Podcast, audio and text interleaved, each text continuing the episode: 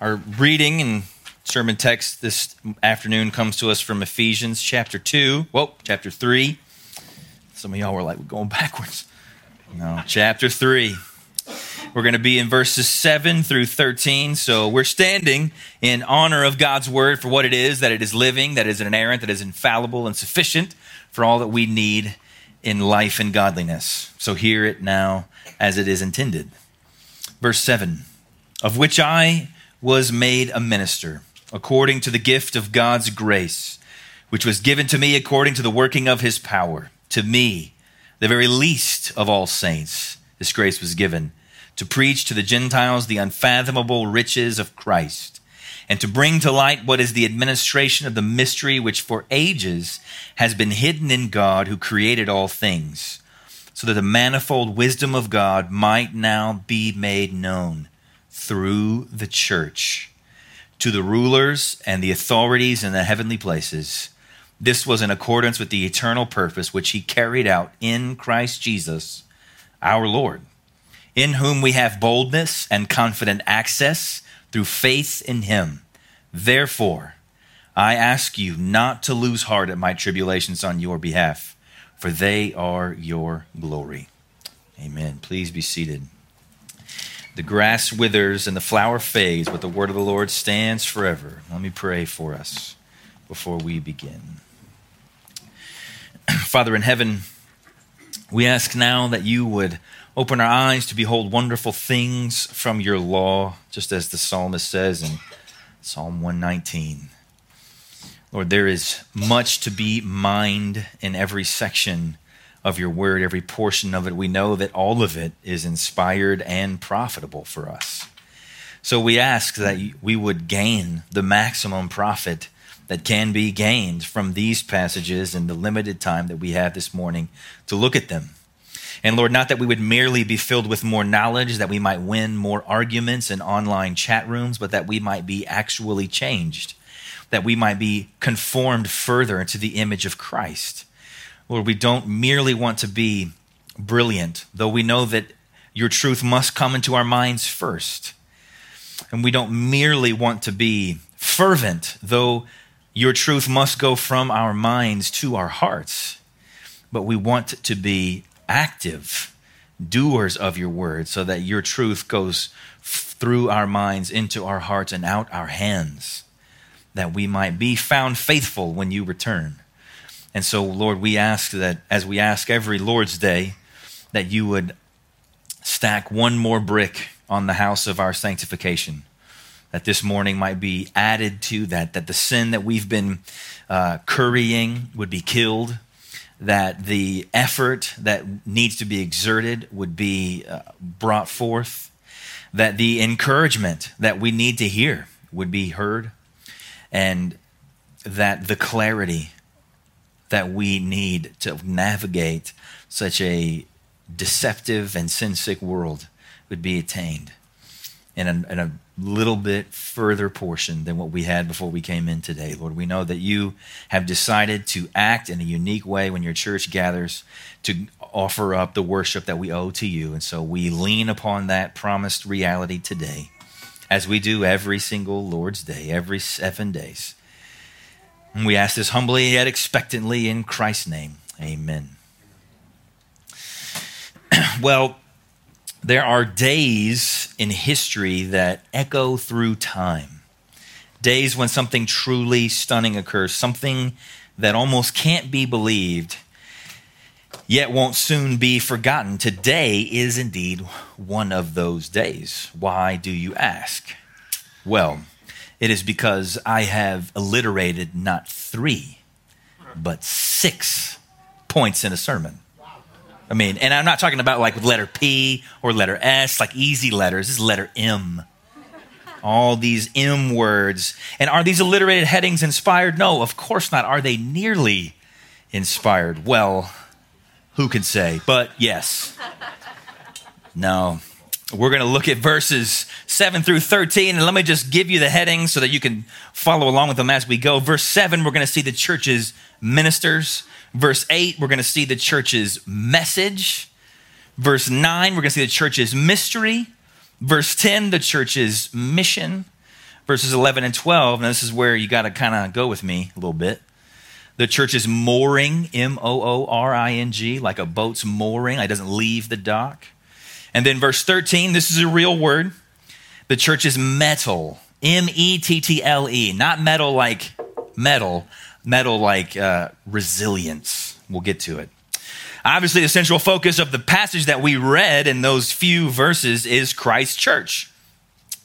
Before Paul concludes this doctrinal section of the book of Ephesians with this exalted prayer that we're going to get into next week, what he does is lay out the church. He's determined to make the nature and the purpose of the church clear. And this is along with his own ministry. He's going to explain that, but then it goes all together. So we got to know what the church is before we know what she does. And what she does begins in chapter 4. So we got to have chapter 3 end before we can get to that. There exists today, as in most every era that has been on the planet, a sea of confusion about the church. Some treat it like it's a business. Some treat it like it's a charity or that it's an activist group. Some treat it like it's a lobbyist politically. Some treat it like a public platform or group therapy. Some people act like the church is like a clinic or a mechanic shop. You go in when you need a tune-up. It's got something wrong. Nothing's wrong. You don't need to go. We got plenty of misperceptions about the church. But on a more basic level, what constitutes a church? What makes an assembly of people a church and another assembly of people not a church? So what John Calvin would say, he said there's three marks that would identify a true church. The first being the right preaching of the word. The second being the right administration of the sacraments, Lord's Supper and baptism. And then third being the right practice of church discipline. Now, what he did was he took all of the New Testament and condensed it down into those three categories that at bare minimum, if a group of people assembled together calling themselves a church has those three things, then that's a church. That's a real church.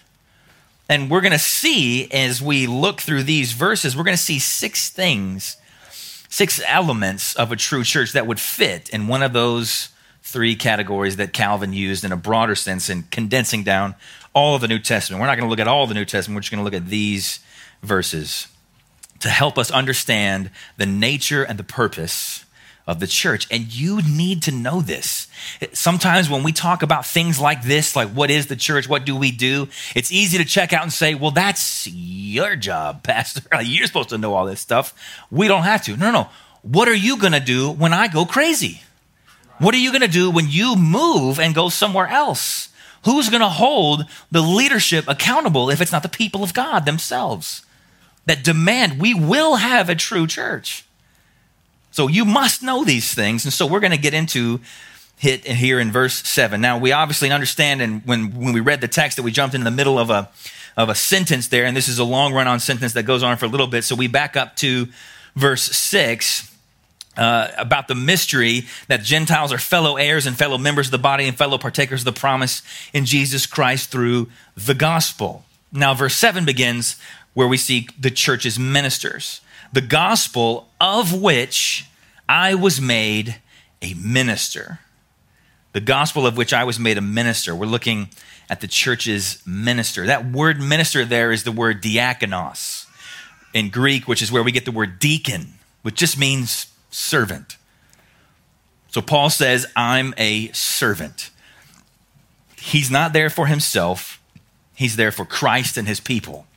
Any true church as a true minister who is not there for himself, but is there for Christ and his people. And Paul modeled this. Look at Philippians 1:21 and following.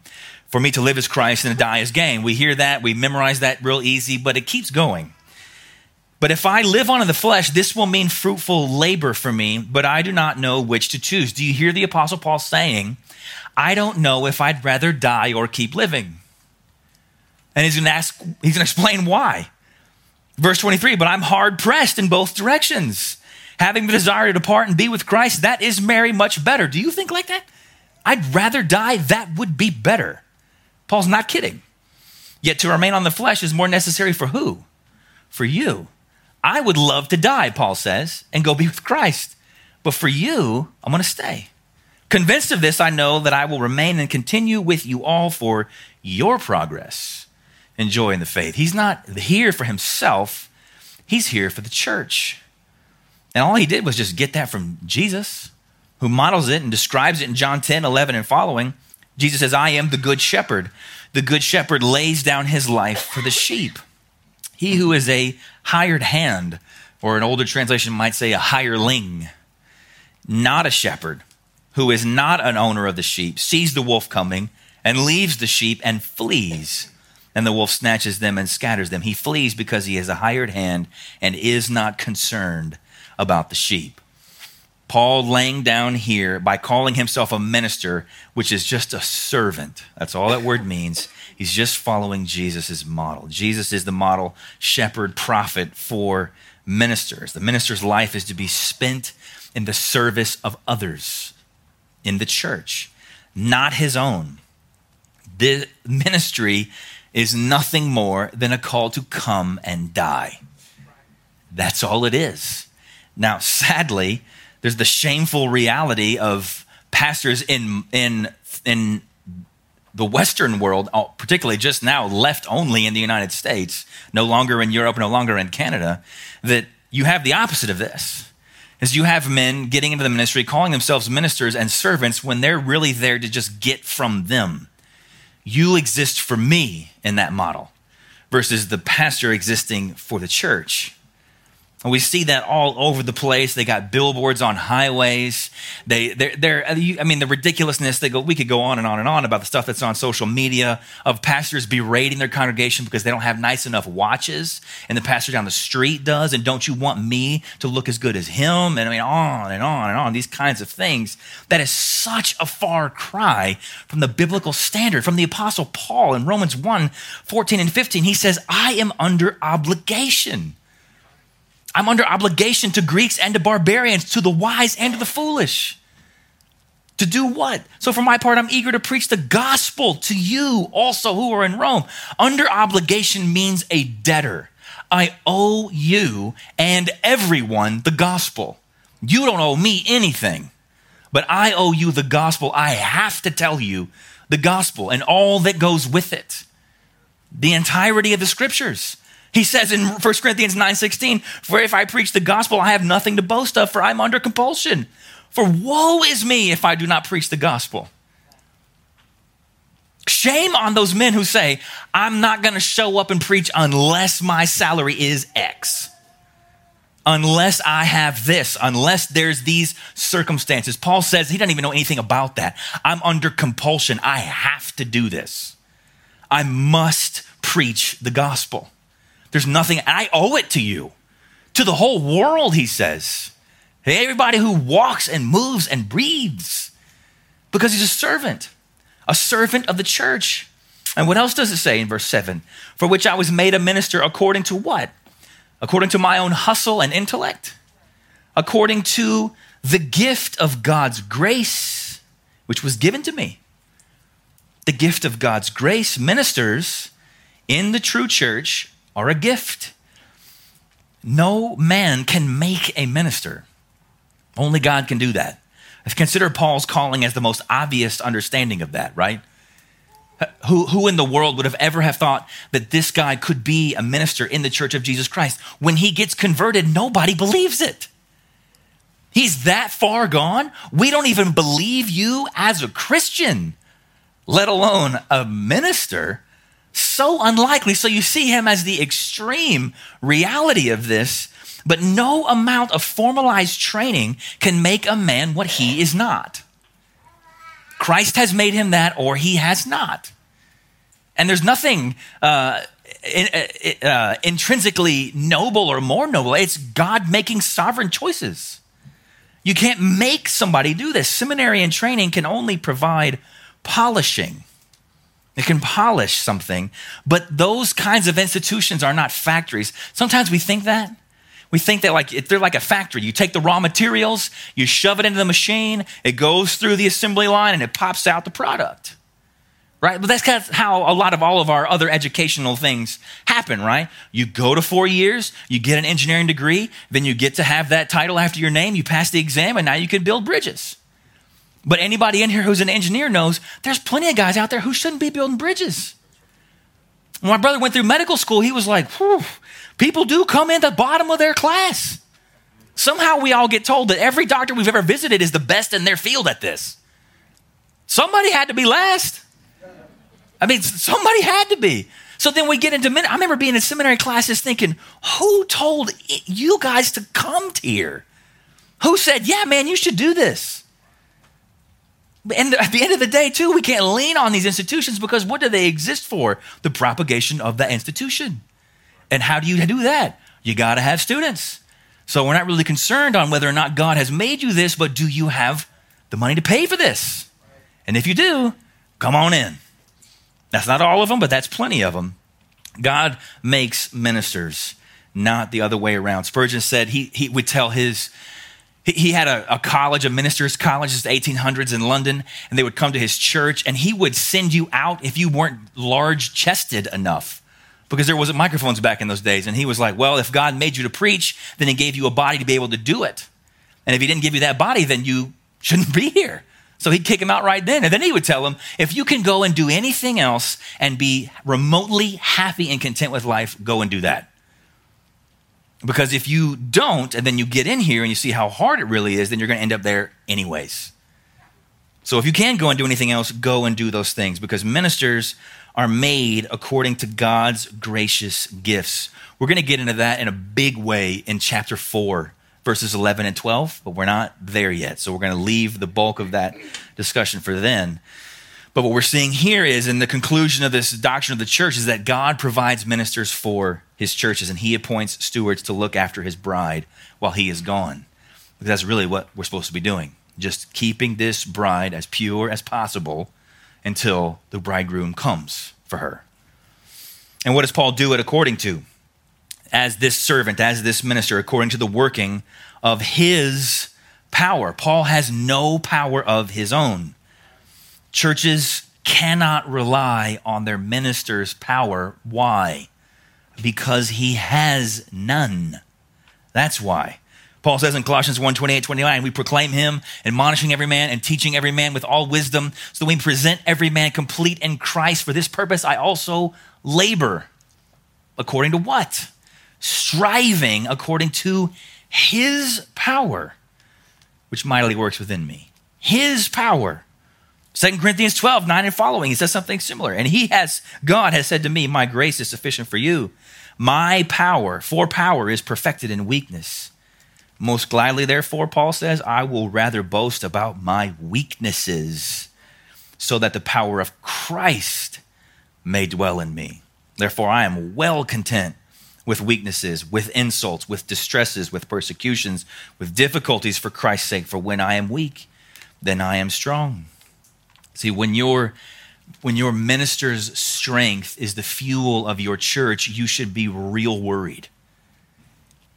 Because that's not how God works his power. He works his power through weakness. When he is weak, then you should rejoice. Christ builds his church. No man does it. See, men may build large gatherings that happen to meet on Sundays, but they're not churches. If it's according to their power, then they're not churches. Only Christ, by his power, builds his church with his chosen instruments, his chosen servants. That's the minister of Christ. And Paul is not ashamed to hold that out in any way because he has one message as the minister. Verse 8, the church's message is to me. Paul says, the very least of all saints, this grace was given to preach to the Gentiles the unfathomable riches of Christ. See, the very least of all saints. He says something similar in a couple other places in the New Testament. And very least there in the New American Standard translates like that, but it could be literally leaster or least of the least. And he's not kidding. He believes this about himself. This isn't a humble brag. So the Ephesians will go, no, Paul, you're pretty good. I mean, you're actually awesome. And he's like, oh, okay, well, thanks. No, he means this. But the closer he gets to Christ, the more sinful he sees himself to be. And he also is permanently and forever aware of, I used to murder the church of Jesus Christ. So I have absolutely nothing to boast about. I can look at myself as the least of it. And then he goes on in the Christian life and he keeps being able to say this. Why? The closer you get to the light, the dirtier you realize that you are. You've been playing out in the mud and the woods all night long, and the closer you get to the house where the light is, you start seeing, how dirty you really are the closer you get to the light. The same is true for the Christian life. The closer you get to Christ, the more sinful you realize that you actually are, the deeper that it actually goes. If your minister doesn't think of himself in this way, then get out. It means he's not personally growing any closer to Christ. Merely using the church, rather, to display his talents and fuel his pride. This is how Matthew Henry spoke about it. This is a Puritan. He said, those whom God advances to honorable employments, he humbles and makes low in their own eyes. And where God gives grace to be humble, there he gives all other grace. You may also observe in what a different manner the apostle speaks of himself and of his office. So Paul's talking about himself lowly, but the role of the minister in the church very highly. He says, while he magnifies his office, he debases himself. Observe, a faithful minister of Christ may be very humble and think very lowly of himself, even when he thinks and speaks very highly and honorably of his sacred function. That's the place that you want to be in the church. The minister thinks lowly of himself, but highly of the job. Because what is the job? That has a message, to preach the good news. It says in verse 8, the very least of all saints, this grace was given to do what? To preach. Now, that word preach in the New American Standard Bible is, I think, an unsatisfactory translation of the Greek. The word that is translated just as one word, preach, in this text is the word euangelizo. Now, that literally means to proclaim the good news. Your translation might say that. And it's the word for gospel. The word for gospel is euangelion. And then Paul took that word and made it a noun, made that noun a verb. So from euangelion to euangelizo, which literally would mean in English, gospeling. But that doesn't really make a lot of sense. So it's proclaiming the good news is what it means, to proclaim the good news. Now, do you know, we're going to pause just real quick. Do you know why the gospel is called the good news? We say that all the time. We know that's a Christian thing. But if somebody pegged you to the wall and said, tell me why it's good news, what would you say? Why is it good news? There's a simple explanation of it. Because everything else, the Old Testament law included, is bad news. Every other religion is bad news. Why? Because it says, do this, keep these, and then you will live. That's bad news because you can't do those things and you can't keep those precepts. But the gospel is different. It's called good news. Why? Because Jesus did those things and kept those precepts, and you get to live just by believing in him. That's why it's good news, and everything else is bad news. So Paul says that's the one message that must be preached. It must be heralded. We have to keep talking about it. People must hear it. Even if they don't want to, they must hear it because it's their only hope for life and death. Is being found in Jesus Christ. It's the singular message of the church. Paul had no other message. We have no other message. 1 Corinthians 2, 1 and 2, and when I came to you, brethren, I did not come with superiority of speech, meaning great oratory skills. He can just really weave together things in a perfect illustration, the tearjerker, the slight laughter, and then the somber reflective moment at the end. I didn't come with any of that, Paul said. Or with wisdom, meaning the world's wisdom. But I became proclaiming to you the testimony of God because I determined to know nothing among you except Jesus Christ and him crucified. Paul knew a lot of stuff. He knew all of the philosophers. He knew world history. He knew the Old Testament law. And he says, I came to you with nothing but Jesus Christ and him crucified. So we don't, as the church, and our message, we don't dilute the message by adding to it. We're smart enough to know we never take away from it. but you dilute it just as badly by adding to it. We preach Christ and the facts of science. We preach Christ and the wonders of essential oils. We preach Christ and the benefits of Bikram yoga. We preach Christ and anything else, and you've lost the gospel. It's gone. Anything else and you've lost the gospel. See, this is what liberal churches in the United States did in the 50s and the 60s. They got a little bit wiser after the 20s and 30s with the open liberalism, and they were like, well, here's what we'll do instead. What we'll do is we'll just collect everything that any church has ever said about doctrine and theology, about who Jesus is, and we'll put it all together, and then we'll just tack on like one little statement that says, at the end of the day, you can take it or leave it. But we've just made our doctrinal statement even bigger. That was the strategy done in the mainline denominations.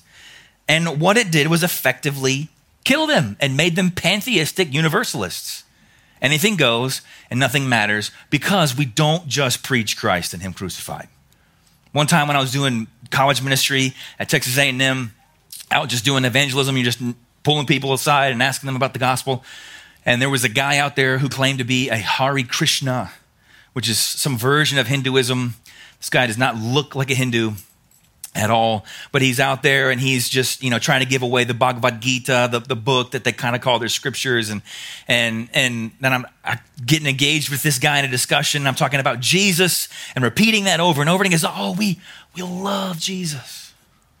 We love his wisdom and absolutely. That's the wonder of the Hare Krishnas. Jesus is all in part of it. But I said, yeah, but what about the exclusivity of Jesus when he says that everything else you're saying is a lie? And then right then, conversation was over, pulled the Bhagavad Gita out of my hand and was gone. Because as soon as you say what the Bible says, we have one message and we have one Savior. There is one Christ. There is only one way to God. You've eliminated yourself from fellowship with everybody else. But that is the message. If we don't preach Christ, then who will? There's no one else. If we don't keep Him central to our church, then what do we have to offer anybody? Six Flags is more fun. Actual rock concerts are better than anything any church is trying to do with a fake rock concert.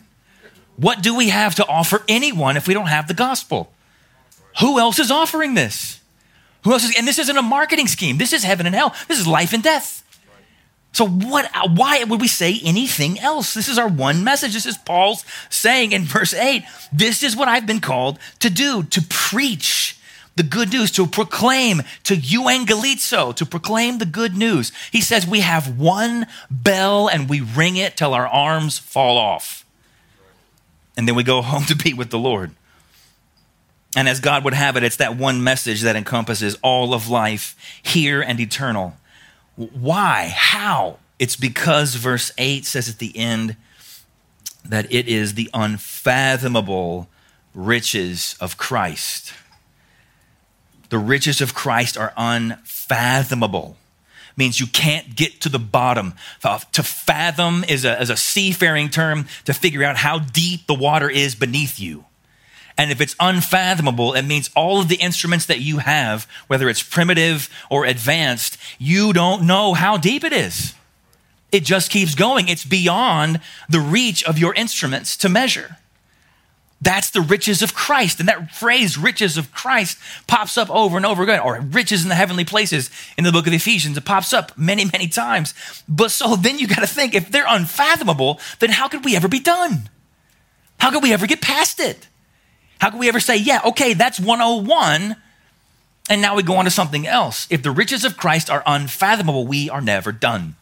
We're never done until we get to glory. And if we get to glory, we're not going to go, oh, now I know everything there is to know about Christ. If they're unfathomable now, they will be then. We'll know more and more. We'll just keep learning more and more forever. We'll keep knowing more and more forever. That we can't ever stop. We can't ever stop with the riches of Christ. You'd be shocked to know that I have been told to stop. Not by anybody here. But we get it. Everybody here is already Christian. We just move past this. Been told that by a serious-minded person. And I've heard of a guy who taught at my seminary who went to a church that was lost its way in need of help. And then eventually one of the church officers, I can't remember if it was elder or deacon, gets in his face and says, "Stop preaching Christ like this. No more Christ." But we can't, because the riches of Christ must be heralded by his church. It's our one message. It's all we got.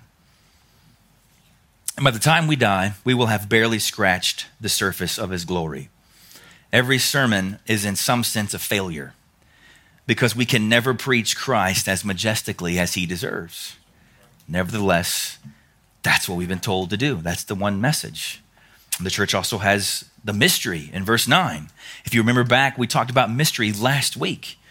And to bring to light, it says in verse 9, what is the administration of the mystery which for ages has been hidden in God who created all things? That mystery, the word mystery, mysterion, it's something that can't be fully known unless it's revealed. It can't be fully understood unless somebody who has the authority can uncover it and display it and reveal it. And so that we talked about was the church having Gentiles without becoming Jews in the people of God. That was the mystery that was fully unveiled. We talked about Abraham's offspring, right? Genesis 12, he knows that a great nation is going to come from him. Genesis 15, he knows it's going to come from his body. Genesis 17, it's going to come from his and Sarah's body. And then you get to Galatians 3, where it says anybody who is in Christ is the offspring of Abraham. So the mystery of the church, Paul says here, is connected to the gospel. That to bring to light what is the administration of the mystery, things for which for ages have been hidden in God who created all things. This is the gospel connected to the mystery. The mysterious nature of the church in the old covenant is made clear in the preaching of the gospel of the new covenant. How so? Who do you preach it to? You preach it to everyone, right? Matthew 28:19, go therefore and make disciples of how many nations? All nations, okay, so it's for everyone. Can people from all backgrounds actually be saved, or are you just preaching to them to, spin your wheels? Well, they can be saved, because Revelation 7:9, John, looking at a vision of heaven, says, after these things I looked, and behold, a great multitude, which no one could count, from every nation and all tribes and peoples and tongues, any category you can possibly think of, there's a representative there in heaven, standing before the throne and before the Lamb, clothed in white robes, and palm branches were in their hands. So, yes. Well, then, are there rankings in God's kingdom? No. Galatians 3, 27 to 28. For all of you who are baptized into Christ have clothed yourselves with Christ. There is neither Jew nor Greek, first-class citizen, second-class citizen. There is neither slave nor free man. There is neither male nor female, for you are all one in Christ. Okay, so this is the new covenant making more sense. There's no rankings. Well, then what proves their equality in the church? The Holy Spirit does. Acts 15, 7 and 9. And there had been much debate. Peter stood up and said to them, brethren, you know that in the early days God made a choice among you, that by my mouth the Gentiles would hear the word of the gospel and believe. And God, who knows the heart, testified to them, giving them the Holy Spirit, just as he also did to us. And he made no distinction between us and them, cleansing their hearts by faith. So therefore the gospel, i.e. the message that unites the church, did indeed start with the Jews, but it was never exclusively for them. It was God's covenantal love that was always going to go the span of the globe. That's the mystery connected. And it's what Paul's not ashamed of. Romans 1, 16 and 17, for I am not ashamed of the gospel. Why? For it is the power of God to salvation. What is the power of God? Power, the word dunamis, where we get our word dynamite. What's more powerful than God? What power does God not have? And then that is conveyed to people through the gospel.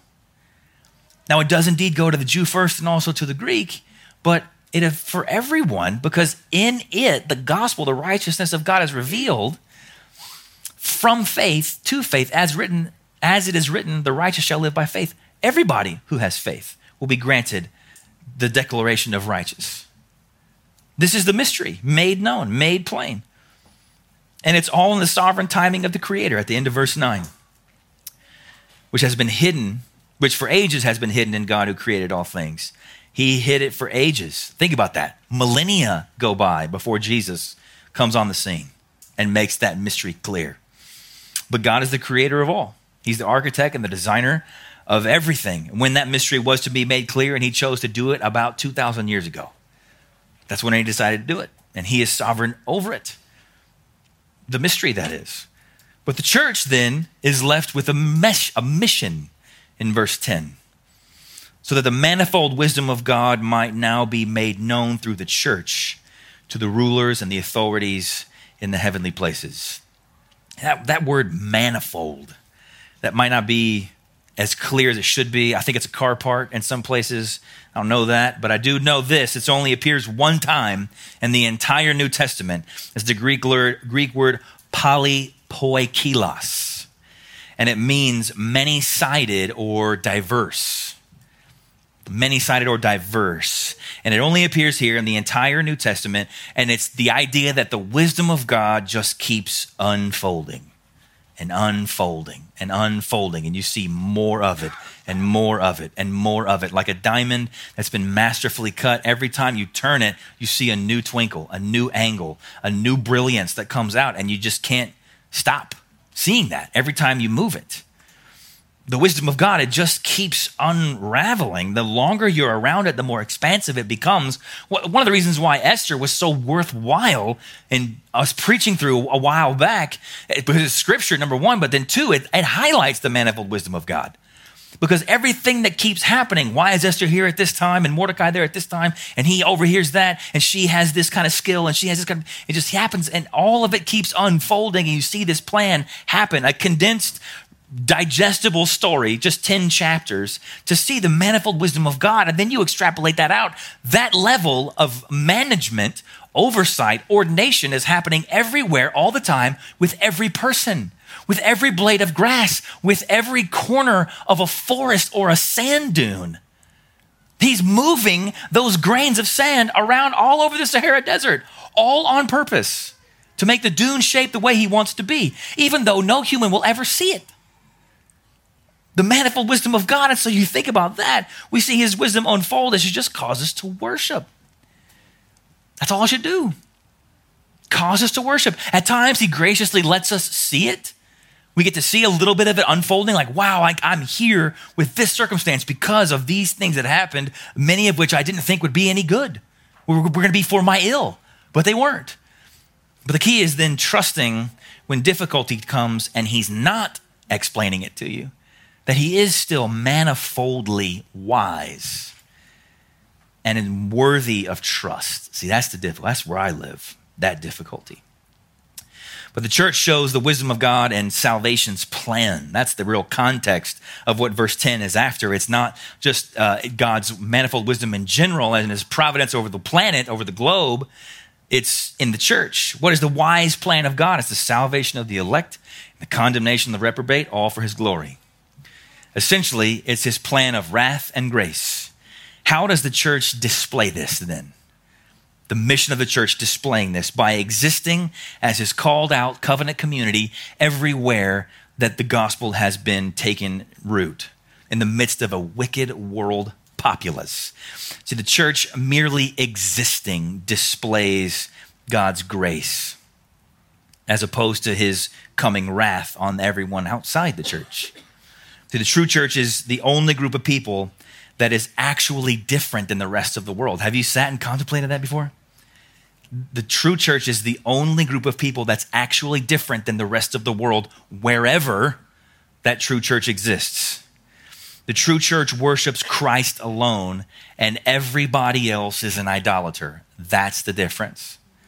That idolatry can come in all kinds of shapes and forms and presentations, but that's the difference. The difference is the people of God are just like Shadrach, Meshach, and Abednego. We will not bow. We will not bow to that. We look different than everybody else because we won't bow. The church proves this division internationally by not being sequestered to one people group or one country. True worship of the triune God happens around the globe. There are churches that are already wrapped up for the Lord's Day, based on the way that they are, where they are on the planet, but they were worshiping. There are some that are just beginning. True worship of the triune God happens all across the globe in defiance of their surrounding culture And there is no middle ground. There isn't Kenyan Christianity versus Mexican Christianity versus Vietnamese Christianity. There isn't white Jesus and black Jesus and Asian Jesus and on down the lines. There is truth and lies. There is light and darkness. There is Christ and Belial. And Belial can look like Hinduism. Belial can look like materialism or atheism or apatheism.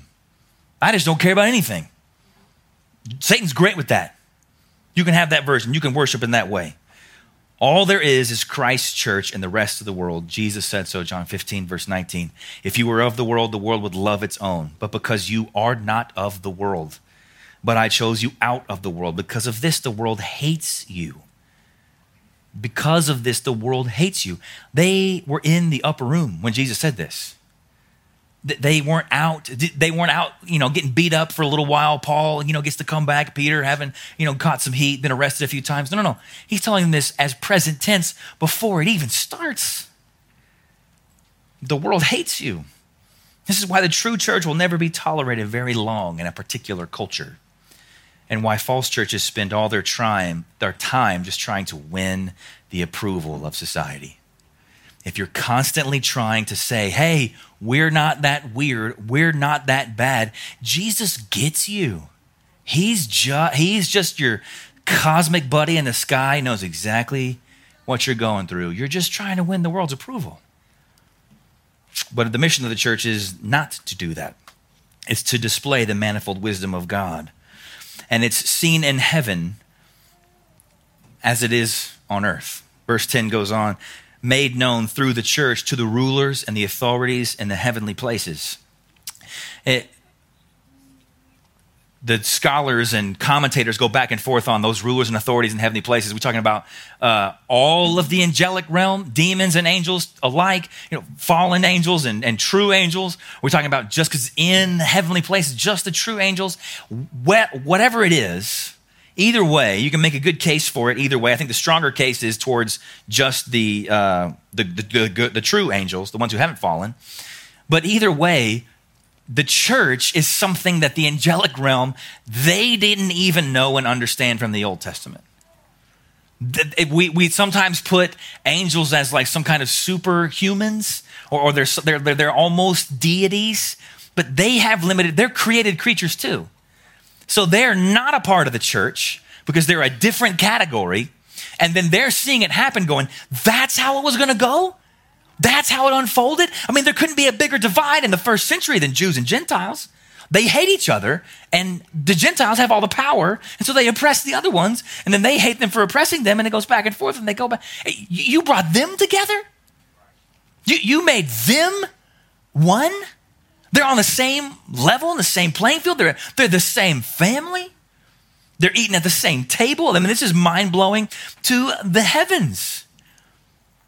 And who did all this? Who did it? Christ did it. So that proves, once again, to the angels who do know that he is Lord, they see the proof.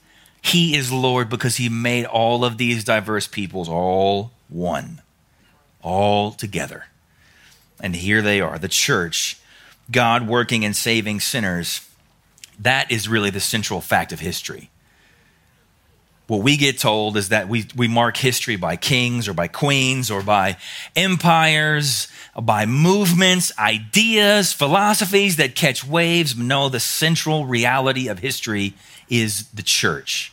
All of world history is just church history. It's not politics. It's not economics. And the church is usually insignificant, usually small, seemingly powerless, yet international and multilingual as a people, all united by one figure who walked on the earth for just 33 years, 2,000 years ago.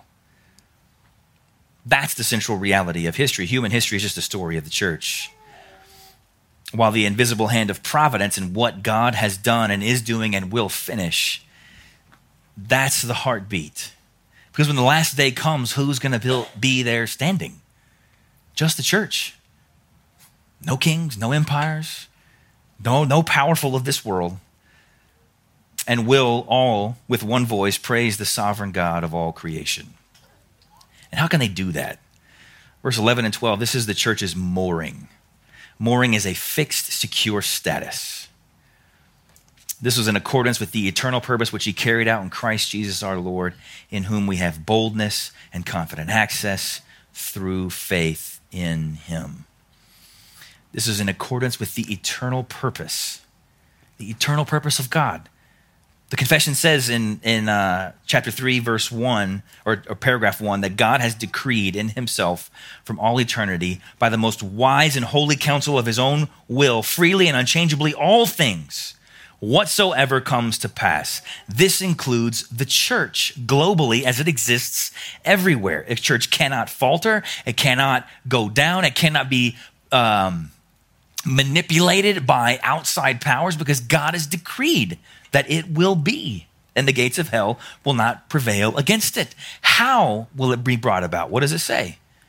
In verse 11, he carried it out in Christ Jesus, our Lord. Jesus is the executor of God's will, a victory wrought by the person and the work of the Lord Jesus Christ. Hebrews 4:14 and following says, therefore, since we have a great high priest who has passed through the heavens, Jesus, the Son of God, let us hold fast our confession. He's a high priest who has passed through the heavens. He lived a perfect life and died a perfect death. Hebrews 9:11 and 12. But when Christ appeared as a high priest of the good things to come, he entered through the greater and more perfect tabernacle, talking about heaven, not made with hands, that is to say, not of this creation, and not through the blood of goats and calves, but through his own blood, he entered the holy place once for all, having obtained an eternal redemption. Jesus didn't pay some, he paid all. He didn't execute part of God's will, he did it all. Jesus didn't get the ball rolling and then you take it on and carry it on through. Jesus didn't say, let me see what you got and then I'll fill up whatever you're lacking. He did it all. He paid it all. He's the executor of the will of God. So therefore, we are unshakable, in whom we have boldness and confident access through faith in him. Meaning in Jesus, we have boldness and confident access to who? To God. We can go to God in confidence and boldness. Do you pray like that? Do you think like that? Do you too often think, God doesn't want to hear from me? Or I'm not allowed there? I shouldn't be there? Let's just make it in an example of the way that might communicate a little bit more clearly. What if your child treated you like that? Dad doesn't want to hear from me. Mom doesn't want me to come crawl up in her lap. No, they don't want me. I mean, I'm in the house, they feed me, I'm good with that, I'm just gonna leave it like that. But mom and dad really don't want me. How would you feel if your kids told you that? You'd be crushed, but then also a little bit angry. No, I told you, open that door and come into me when you need something. Call me when you're in trouble. That's what we have through Christ. Hebrews 4:16, therefore let us draw near with confidence to the throne of grace, so that we may receive mercy and find grace to help in time of need. If the Bible tells you to be confident, then be confident. If the Bible tells you that you can have boldness, then have it. Because God wants it for you. He's determined it for you. You're not doing him any favors. You're not looking more pious or more holy or more serious about your sin or your path towards holiness or whatever it is that's going on by not being bold and confident in his presence. That's what he said to do. And he's given us something that is unshakable. Verse 28, since therefore we receive a kingdom which cannot be shaken. It cannot be shaken. As the church, we evangelize the lost, we disciple the saved, we worship the Savior, and that kind of church, a true church, is unshakable by the very decree of God. Our anchor holds. If you're in a boat in a storm in modern times or in ancient times and that kind of, you want your anchor to hold. Is it heavy enough? Is it strong enough? Is it hooked on a rock? Am I on the reef? Your anchor goes inside the veil, meaning right to the very presence of God, Hebrews says, and it will hold. We are the overcomers of Revelation 2 and 3. We are more than conquerors at the end of Romans 8. We have every reason in the universe for boldness and confidence in a sin-sick and a dark world because the church has been given a medal, METTLE, a unbreakable resilience. Ephesians 3:13, last verse. Therefore, I ask you not to lose heart at my tribulations on your behalf, for they are your glory. So Paul is talking about himself and his imprisonment. Don't lose heart. Yeah, Paul's in prison. Yeah, Ephesians, the day may come for you, but we know the sovereign God of the universe. Psalm 31, 23. Oh, love the Lord, all you his godly ones. The Lord preserves the faithful. What does he do with the faithful? He preserves them. We just have to believe that. That's the hardest part. It's not hard to read. It's hard to do, and fully recompenses the proud doer. Be strong and let your heart take courage, all you who hope in the Lord. See, Paul's talking to them about the reality of tribulations, that they're gonna happen. To the true church, they're gonna happen. Acts 14:22, through many trials and tribulations, we must enter the kingdom of God. We must, and many of them. This is something that we must all come to knowingly embrace. See, as a Christian, suffering and tribulations are a guarantee, but eternal life is also a guarantee. Godliness and faithfulness of the true church, it will ensure us some suffering. There's no question. It will. There is no way to actually proclaim the gospel and have no one at all revile against it. But evangelicalism has spent the last 50 years trying to come up with a way to present the gospel where at the very least people are just indifferent. Best case scenario, they love it and they love you.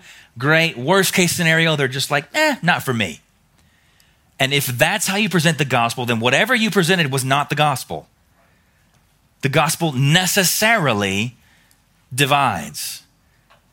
People, you're going to have to talk about sin and hell and condemnation and repentance and faith and all of those things. You're going to have to. Otherwise, it's not the gospel. We try to get around it, but you can't. The truth is you'll have to talk about those things. And sinners will hate it when you insult their worship and you mock their gods. When you destroy their gods in front of them.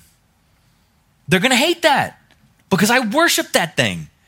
And you just proved to me that it's impotent and that the way I've been living my life the entire time is a lie.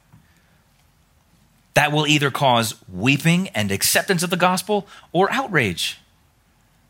Maybe you get indifference here and there, but that's a more tragic reality because it's not even landing. But we're supposed to glory. What does it say in verse 13? My suffering, my tribulations, Paul says, are your glory. Romans 8:18, for I consider the sufferings of this present time are not worthy to be compared with the glory that is to be revealed to us. It's not even worth talking about. That's why Paul barely mentions them. 2 Corinthians is what we got, but that's just the high points. It's not even worth talking about. What is this suffering? What does it amount to? 80, 90 years and it's all over forever? That's it? 80 and 90 years on the span of world history is not even a time period worth talking about. That's like a couple of Americas. That's it. Nothing but glory on the other side. So this is why when you read the martyrs that die, I mean, think about this. In the 1500s in England, Protestant England, people are being put to death for preaching the gospel. Well, actually, this is Catholic England because Bloody Mary is the queen and she's putting to death two men, Hugh Latimer and Mortimer Ridley. They're being tied to a wooden post covered with brambles and sticks to be lit on fire. And this is what Hugh Latimer says to his friend Ridley. He says, be of good comfort, Master Ridley, and play the man. We shall this day light such a candle by God's grace in England as I trust shall never be put out. How can you say that when the executioner is like striking the flint to get the hay to burn the sticks, to burn you? because you live with verse 13 as a reality. Don't lose heart in tribulations. They're for your glory. The suffering of ministers, here, this is where we're going to be done. The suffering of the ministers of the church, the faithful of the church, it shouldn't dishearten us or cause us to doubt the gospel. I know there's the movie out, The Essential Church. It's great, really well done. Went and saw it. You should see it too if it's still out there. But when you see that pastor Tim Stevens in Canada arrested in front of his weeping children and his crime in a first world developed country was having church. Having church got arrested. When you see that, then you think, you could be tempted to think, then what are we, this is crazy. Is this the real thing? Is this church? Is this gospel? Is this Jesus the real thing? But what it should, on the other hand, encourage you to think is that it obviously is the real thing. Because why in the world? You hosted an optional weekend event, max 2 hours. And his church was tiny. And they hated him enough for that to take him to jail in front of his 8 weeping children on TV. That should not discourage us. It should encourage us that churches treated in the way that they are. I mean, we're not even talking about the persecution in China, Nigeria, Southeast Asia, Iran, Afghanistan. We're not even talking about those places. All it should do is just prove the gospel more true. You shouldn't think maybe that Christianity is not real. Maybe the gospel's not true. Maybe Jesus isn't the only way to heaven because of these things. No, it should make you think, obviously it is. Why are you so manifestly hated everywhere that you go? No matter what language that you speak, that's the one group that's hated. And do you think, I was reading this statistic the other day, you know when the worst year globally for Christian persecution was? You know when that year was? It was 2022. Statistically, 2022, not 1800s, not 1700s, not Stone Age, 2022. And the number of deaths, harassments, church closings, finings, all these things, and all over the globe. So what else would explain that except for that it must be the truth and there must be a Satan who absolutely hates it? 2 Timothy 2:10, Paul says, "For this reason I endure all things for the sake of those who are chosen, so that they also may obtain the salvation which is in Christ Jesus, and with it eternal glory." There's so much in there. We don't have time to pull it out. We're not going to, but he says it's worth it. I'll endure whatever it is for the sake of those who are chosen, so that they might obtain salvation with his Christ Jesus. And with that salvation comes eternal glory. That's the church. So we press on, because we have a message, we have a mission, we are a mystery revealed, and we have a mooring that can't be moved, and we have metal that can't be broken, and a Savior that says to repentant sinners upon their deaths, "Today you will be with me in paradise. Today you will be with me in paradise," Jesus says. Let's pray. Father in heaven, we thank you for a text like this. We thank you for allowing us to have the time to go slowly, long over a text like this that would normally we would pass by. It doesn't seem to be the most obvious, rich texts that just pop out with immediate applications and thought-provoking statements. And we're just so thankful to have been proved again that your word and every square inch of it is inspired by the Holy Spirit and profitable for teaching, for correction, for reproof, and for training in righteousness, so that we all might be the man of God, the minister, chief above all, adequately equipped for every good work. We thank you for the effectiveness of your word, and we ask that you would help our church. Lord, we pray specifically for our church here, gathered in this room right now, that we would never move from what you call the minister to be, the message to be, the mission to be, the mystery to be, the mooring and the metal, that we would never move 1 inch off of that. Lord, it will be difficult in some days, whether it's outside persecution or it's just our own sinfulness flaring up. Lord, me chief among all. But may we never move one inch off of what you've purposed your church to be by its very nature. May we be that. May we show grace to each other when we sin and move from that. May we be an encouragement to rally together and locking arms with each other in that. May we meet needs inside the body. May we weep with those who weep and rejoice with those who rejoice. May we evangelize the lost, disciple the saved, dig into your word, purge sin, pursue and hunger and thirst for righteousness, and do that relentlessly until you return. And we know that that'll come in season and waves, and we know that things will happen that will increase our availability and decrease our availability. We understand all of that.